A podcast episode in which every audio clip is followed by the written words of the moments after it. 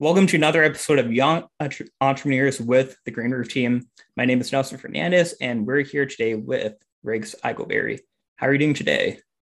Nelson, I'm doing great, and it's really so great to be on your show. I love your mission and what you're trying to do there. Thank you. Cool. So, Riggs, today, would you like to kick off our episode with telling the audience why you should listen to this episode and other episodes? Thank you, Nelson. You know, water in the world and even in America is in deep trouble. And the reason is that we're not investing enough in water infrastructure. And uh, the federal government is contributing less and less each year. And the infrastructure bill is not really helping. And so we have a failure of the whole big central systems. Now, in your home, you're still going to keep getting water, flush your toilet, etc because otherwise a lot of people would get sick. But industry is being told to do their own treatment.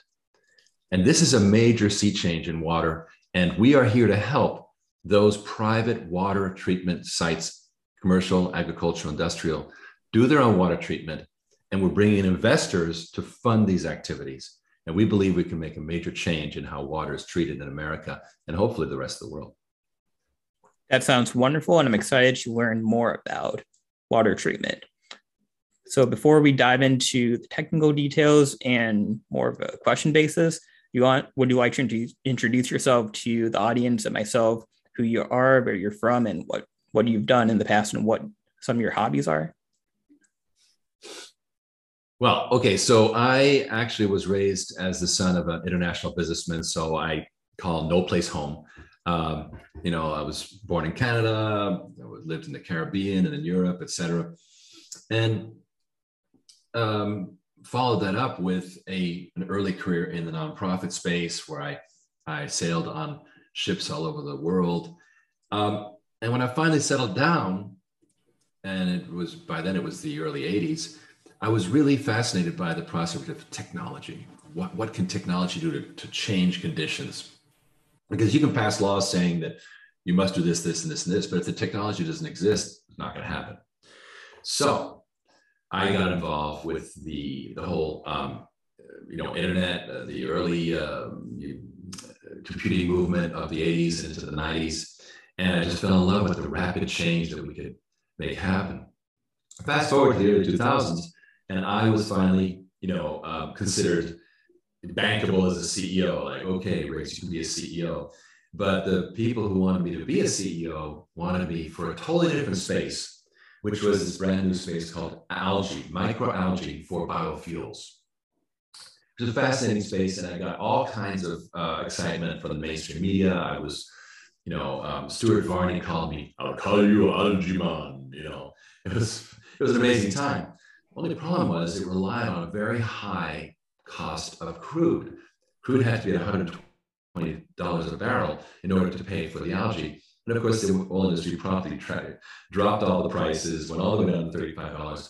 And overnight, I was looking at a no business plan, like where were we going?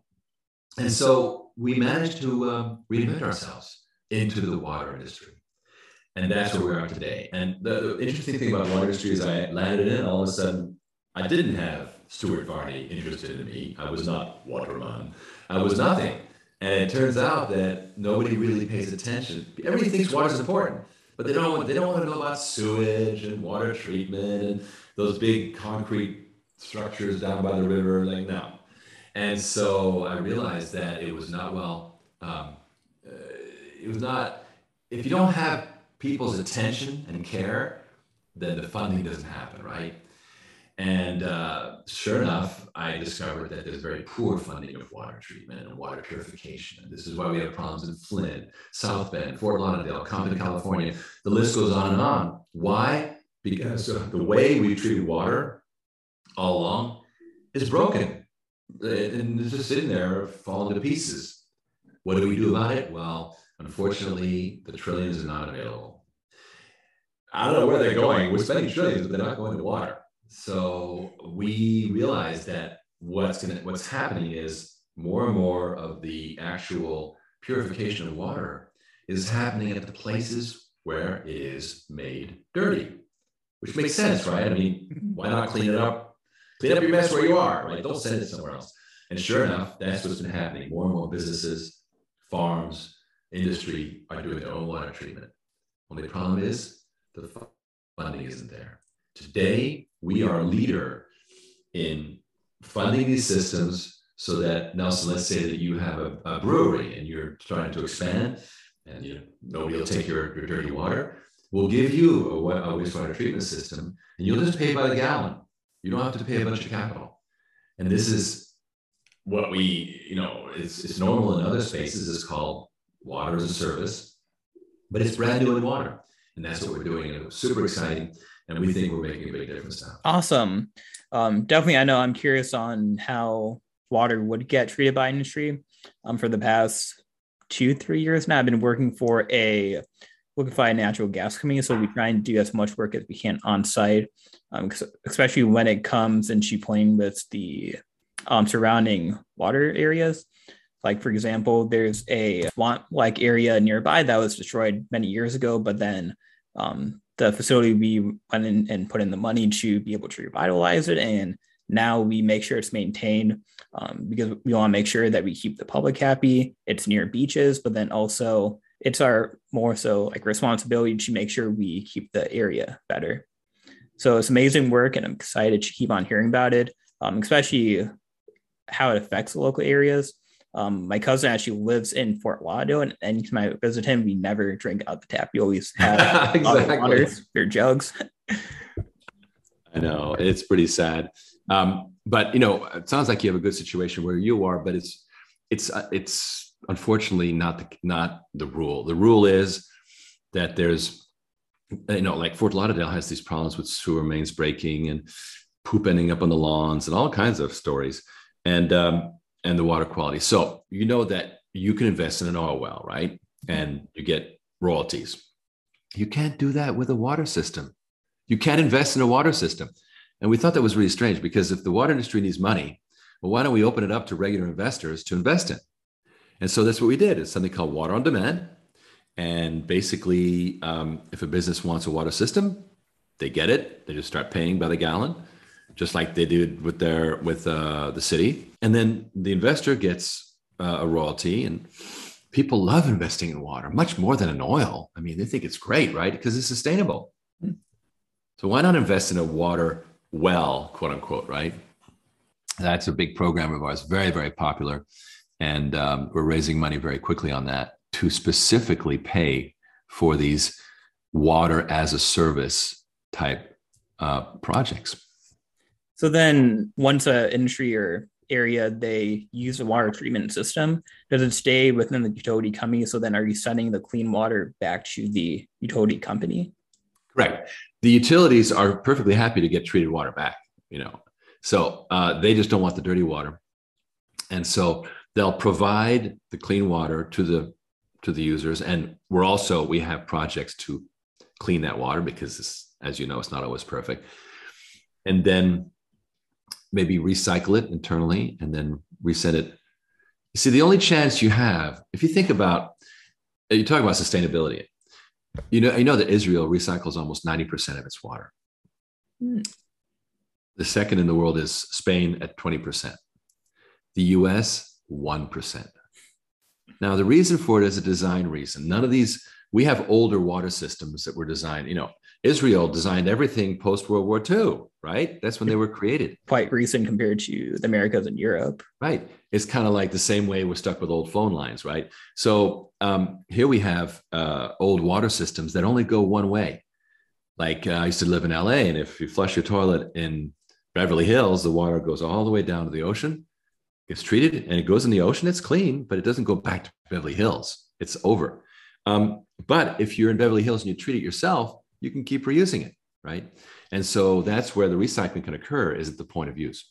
So we think that it's a great way for users to uh, clean the water coming in, reuse it one or two times, and then finally send it to the municipality clean, uh, what they call treated, which is a particular level of clean.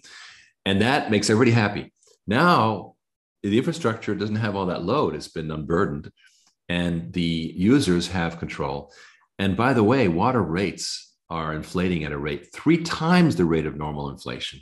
So, as it is, it's a really bad situation um, that hopefully we can help, um, excuse me, mitigate, but also return a good investment that's inflation friendly to the investor.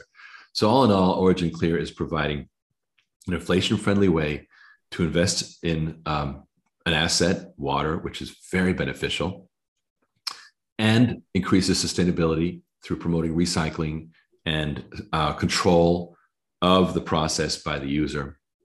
And we think that's the future, uh, not just in America, but in North America and the world eventually. And thinking about the three pillars of sustainability, you are tackling the finance side, the people side, connecting with users, and then also the environmental of having clean water. It's amazing. We love it. We're we're um, it was hard at first because we couldn't figure out how to change conditions in the water industry. Like what it's not movable, it's resistant to change, right? And we found that um, where the, the need really was was these um, stranded users who were stuck with a problem and they didn't have the finance, you know, a million dollars floating around for a water system. They're making beer or they're making whatever, or they're they're managing um, a group of homes. They just want to get on with it, and so we help uh, people just solve their water problems. And here's we're not just going to build it with our own company. We have a good company in Texas that builds these systems. We're spreading it out, and we will let any water company uh, that has a client work with us to get this thing financed. And thus, we want to spread water on demand as a concept um, and really make change happen. And if that happens, and we can really make you know societal change happen, then all this time of learning things along the way and uh, spending time in the dot com and being a ship captain and all that will have been worth it for me for sure. Amazing. So, touching upon more the financial side of water and demand. Yes. How does your company be able to generate revenue, not having that large initial cost for the user? Does it take longer to okay, so, the payback? Well, uh, I'll give you a good example. Used to used to be you bought Microsoft Office for like 130 bucks one time, boom. Now you pay for it like $19 a month. And if you do the math, you're paying more, right? Over time. But you're getting a better product. You've got the one, you know, OneDrive, the cloud, you've got real-time everything. Microsoft Office is a it's a live managed product, right? And so you don't mind spending that money because you know you're doing all kinds of cool things in there and it you know all of a sudden some feature shows up boop you know? And that is what we're trying to bring to water. In other words moving from here here's your here's your water system have fun goodbye to here's a service. We're going to take care of your water and you won't have to worry. You don't have experts. We'll just make sure it runs and make sure uh, through remote management that the, the proper treatment's done. And you just pay us you know x amount per gallon on a long-term contract and everybody's happy. Your problem goes away. We own that machine. So the investor's happy because he still owns the machine that's sitting at that location. Um, so it's, a, it's an asset investment and it returns good money. Um, you know, we were, uh, I was interviewing the guy who did a lot of work to implement uh, what's called Toyota Mobility, which is uh, transportation as a service. And he's saying that if you turn uh, cars into a service, your margins improve by 30 to 40%, right? As opposed to just selling a car and throwing it out the door. So you have a lot of um, lost revenue if you just sell machines or products. The smart people are the ones that make it a continuing recurring revenue, right? So it's more of a subscription process, um, purchase where you have continual maintenance available and services than just a one-time here you go. Fully outsourced we take care of the problem. And it's in your operating budget. You don't see it. It's fine. It's no problem. So it's easy to digest for the end user. The t- a major problem goes away.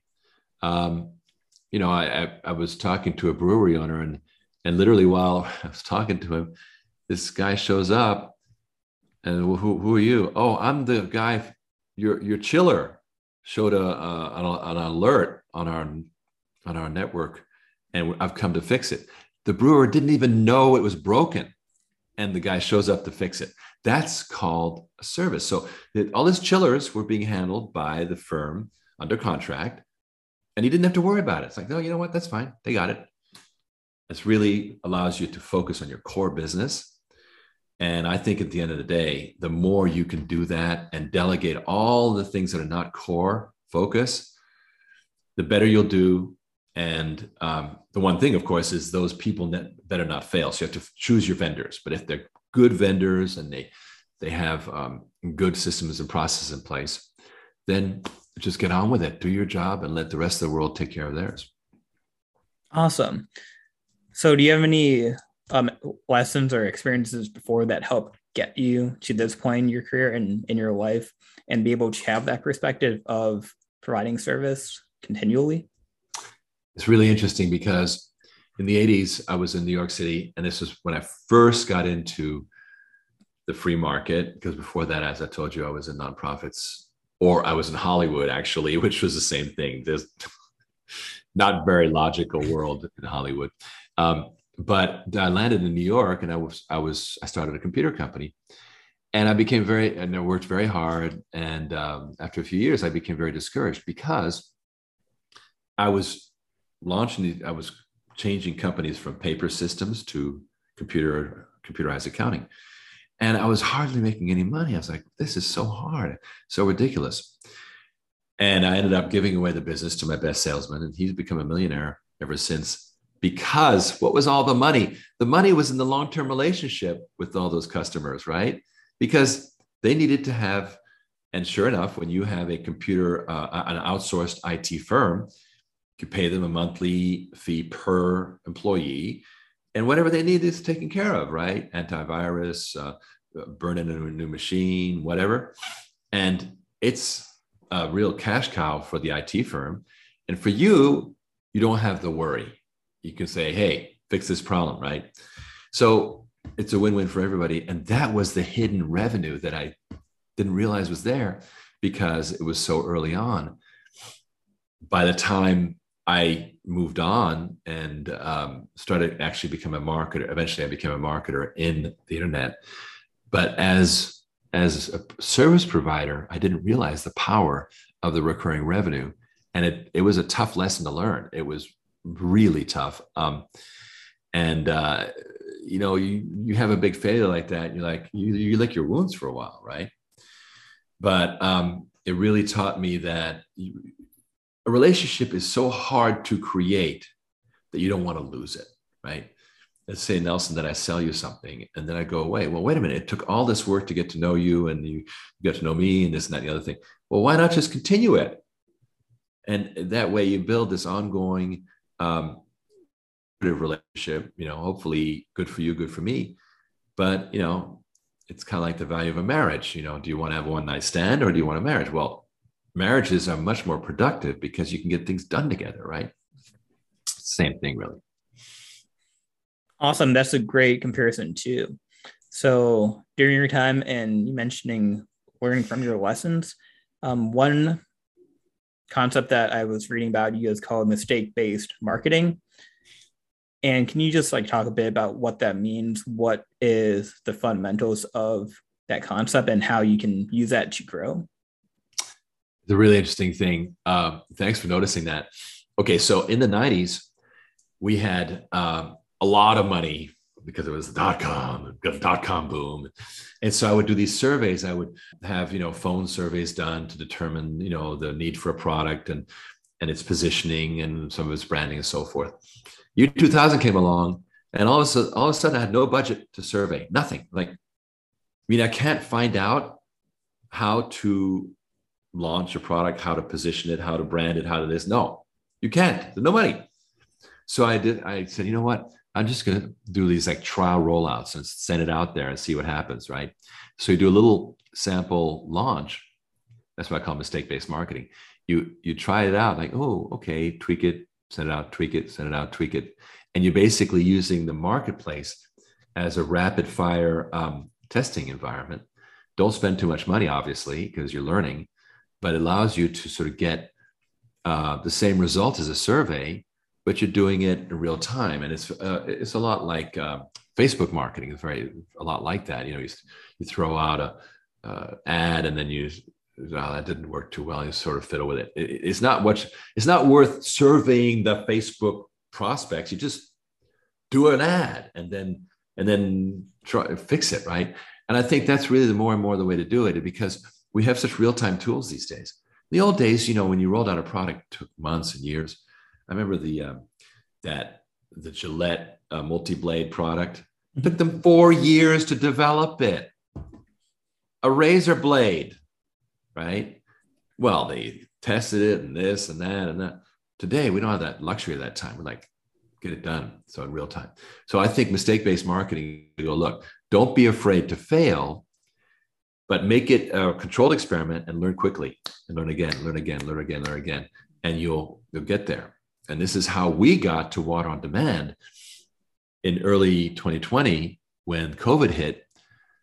We are like, oh my gosh, all the investors are freaked out. This is um, week of my birthday, early February 2020. And all of a sudden, like all the investors, because that was when the price of oil crashed. And we realized we had a problem and that we couldn't sort of do what we were doing, which is mainly selling technology.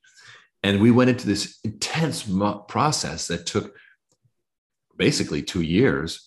And it took us all the way to today, where we were constantly figuring things out, trying them out, trying them out, trying them out. And finally, we started in September of last year, we started raising the money, the capital for this fund. We'd done a lot of work, but every single step of it was tested in real time. So we didn't have to go back and go, you know what, that was terrible, right? Imagine, for example, I mean, I've, you know, if you're, uh, I've been at sea and you you take a wrong course, and the longer you go off course, of course, the longer it's going to take to come back. What if you correct on the way? Click, click, click, click, click. If you have a good feedback loop, you can go, oh, I'm off course, fix it, off course, fix it, off course, fix it, as opposed to this big, long. And that a lot of people make that mistake of persisting in a negative or or um, non-productive path for too long and they, they're afraid of being wrong and they don't you know what would people think and what if i fail? Well you know what? Get, get over it because you'll fail anyway that way. So just get, accept that the micro failures are actually productive versus big ones. Definitely i agree. Um, i know in any project that we go about or i go on my own i'm always looking for feedback asking everyone oh is this working is this not working if it's not how can we go about improving it and i learned that mainly through um, a leadership program I was in in my university, but then also the design thinking model through um, Stanford University, which I've immersed myself into, being able to go in rapidly prototype and then go through the entire feedback loop, seeing what works, what doesn't work. And that sounds quite similar to your mistake based marketing. You're right, because manufacturing is accustomed to this um, and the product development process, but it was not so much to in marketing. Marketing was not quite there at the time that I that that I really had to figure this out. And I think today we take it for granted. Absolutely. Cool. So thinking about a company as a whole, and I'm sure you have your areas that you're specialized in. How do you go about ensuring that the areas of the company that you're not well versed in is successful? Bill Gates once said, "Try to hire people who are smarter than you."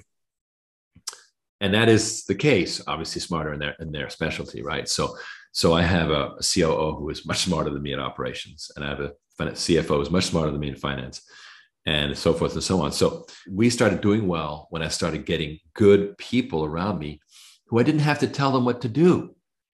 They're like okay hey Riggs i just figured this whole thing out. We're this. I'm like great. Carry on right so um, where I find I have to push people, push, push, push. Did you do this? Did you do this? When are you going to do this? How's you going to do this? These are not the people you want at the high level.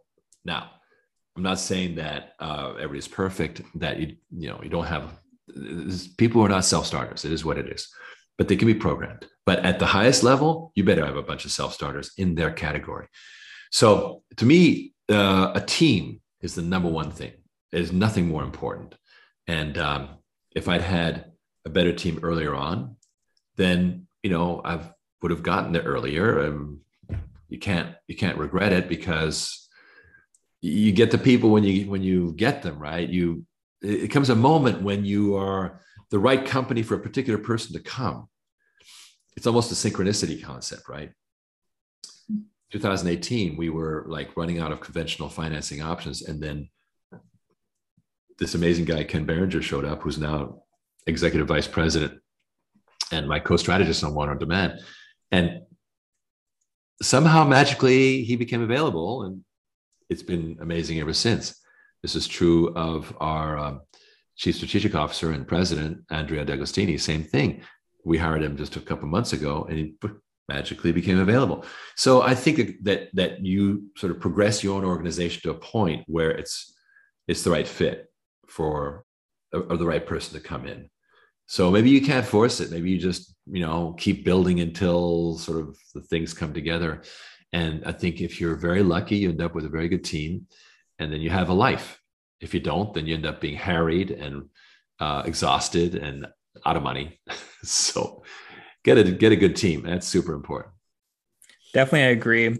I know um, the team I'm with right now.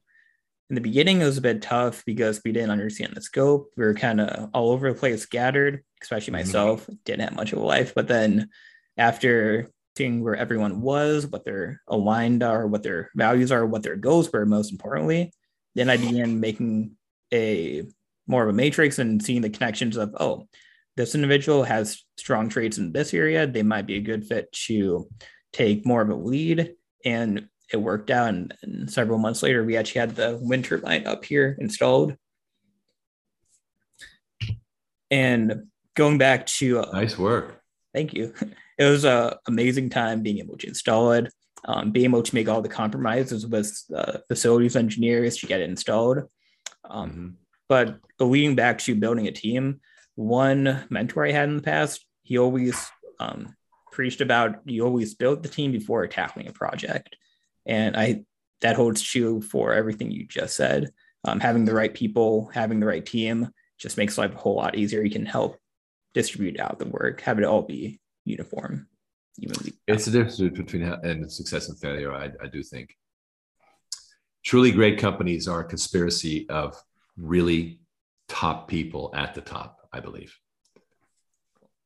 So, with the right people and pivoting your own company, how did you see changes in, say, the mission and mission of the company and direction you were going once you did pivot?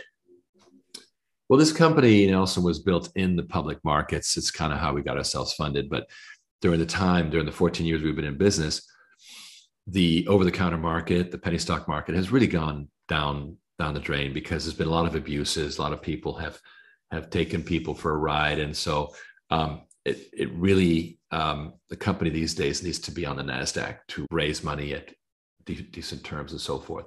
So we've made that our big our big goal now is um, get on Nasdaq. There's certain requirements, and we we have a roadmap to get to them. And uh, I think that is the most critical thing we could do is to is to be a Nasdaq company and um, really define this new water as a managed service concept for the marketplace and be a market leader. You know, sort of be the Amazon of water. And that to me is is um, we, we got to do it. We we got to move up to that level.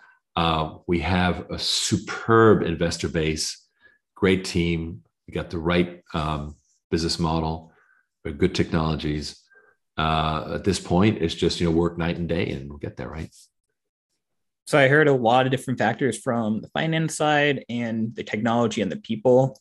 Um, what are some ways that um, your company moves forward to be able to invite new investors, new um, clients in?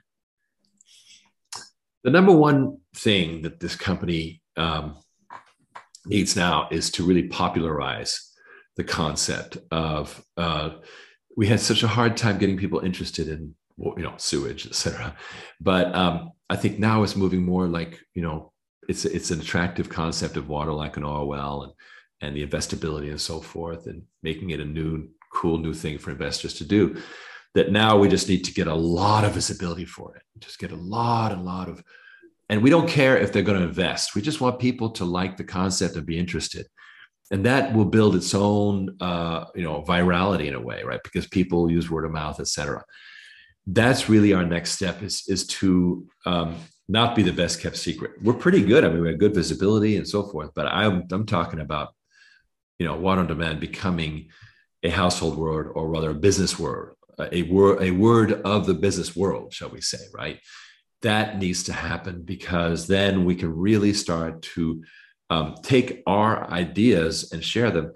And we don't want to hold on to it all, right? We want like, hey, you know, let's have any a bunch of water companies doing this. Let's make it a big thing that that is done a lot. One company doesn't change an industry. Neither 20 companies don't, but a hundred or a thousand companies that starts to make change.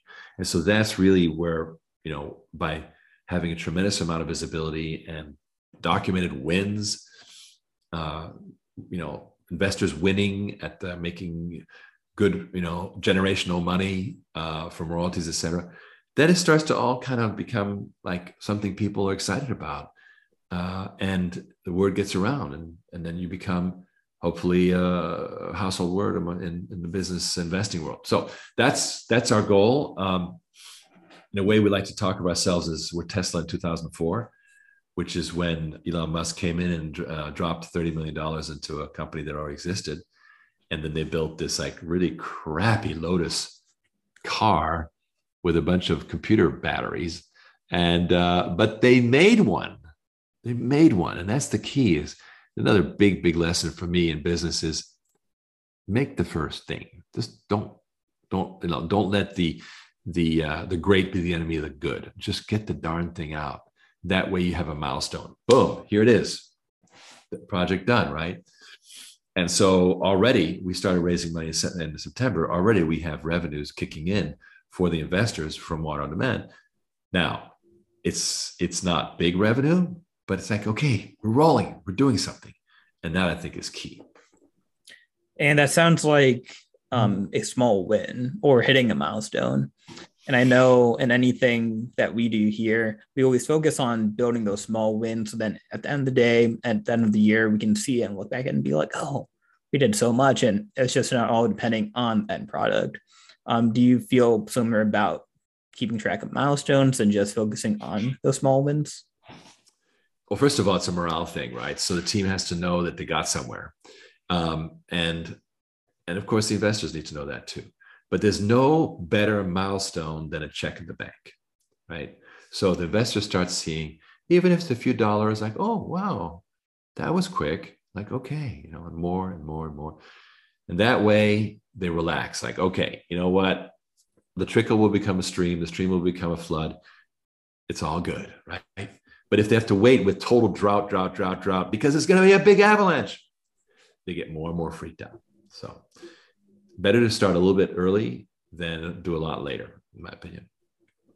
Um, so, and just hear your feedback about what do you think about the episode, the conversations, and any topics you'd like to cover as well. Well, it was really interesting, you know, circling back to general sustainability. I mean, you know, putting water in the general context of sustainability. And the problem with sustainability as a field, it's often not sustainable. In other words, how during the height of the green thing when I was in Algae, I used to ask investors, so have you ever made money from a green investment? And they go, nope, I haven't. I'm like, well, what's the use of that? What's the use of sustainability if your investment doesn't have ROI, right? So, um, so sustainability isn't just, hey, we do good recycling or we have green energy or whatever. It's got to make financial sense, or else how is this sustainable, right? People people miss that. And I think that that's been very bad for the whole green space. It's gotten a, a bad rep. And this is kind of why people have been reluctant to leave dirty industries because at least that's reliable, right? It's like, hey, I got an all well and it throws money at me. And I know that people are still driving cars, et cetera.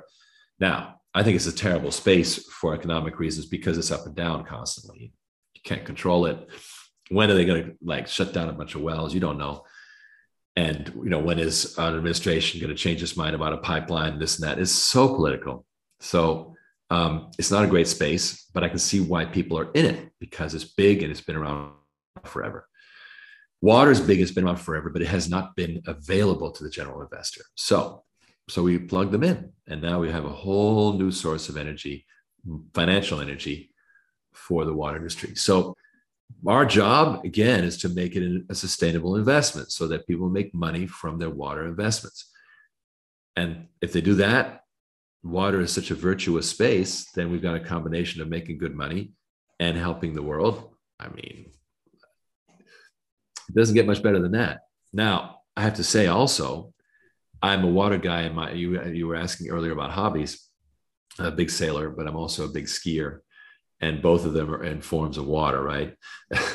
so in a way, uh, I really really rely on on water supply, and when there's droughts, it affects the skiing too, right?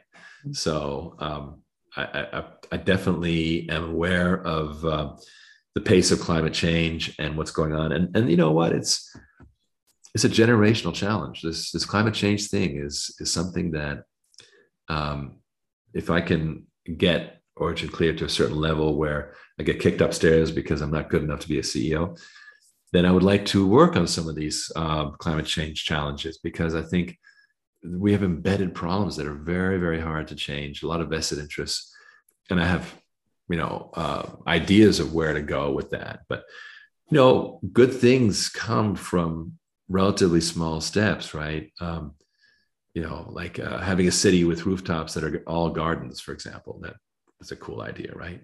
You get, you know, food and stuff like that, but you also get, you know, tremendous amount of cooling effect and so forth. So, you know, it, uh, or, you know, like that example when they reintroduced wolves into the, into Yellowstone, right? And it complete. There was that whole case study with it. It fixed everything, all the erosion and the drought and the this and that and blah, blah, blah, just reintroducing some wolves. And so we need to think about these pressure points and how we can do something surgically, boom, and then it makes all this ecological change. That to me is really interesting, right? There was um, was a saying by so- uh, Socrates that I just posted on fa- Facebook today. The secret of change is to focus all of your energy not on fighting the old, but on building the new. Socrates. Mm-hmm. And I think that's a big deal when you think about it, right? So don't try and um, fight the old because you'll be old yourself, right? And uh, building the new is more fun too, right? Most definitely. I know you even have a finite amount of energy, a finite amount of time. Focus on the past, you can't change it. You can only move forward, change the future. So, coming towards the end of our episode today, do you have any advice for young individuals going into businesses, starting new businesses, and being entrepreneurs? I would say apprenticeship is a big deal. Go somewhere where you can get learn the ropes. I jumped into computing in the, New York in the 80s, and the first computer I sold, I literally did not know where the switch was. Turn it on. Of course, by the time I sold it, I did. But the point I'm making is I had no apprenticeship. It's like, well, computer sells great. Uh, it, it created a whole lot of extra hard work and stress. So I think that you really want to go somewhere and like if you're going to go in finance, apprentice with somebody in finance. If you're going to go building rooftops, go with somebody who's building roofs. You know, I mean, be, do that, and I think that you'll then um, get that tremendous fluency that you need to then build on top of and be creative because every profession has a whole bunch of layers of stuff that people already know. You don't want to re- relearn that stuff, right? And so by just getting that apprenticeship in place, um, now you can be really interesting to, um, to people who want to fund change. Amazing. Sounds great. Well, thank you again, Mr. Eckelberry, for joining me today and discussing Clear Origin, sustainability, and technology. Nelson, it's been such a pleasure. I wish you luck with your project. Sounds like you got a good thing going and uh, let's let's check in on each other in a few months and see how we're doing.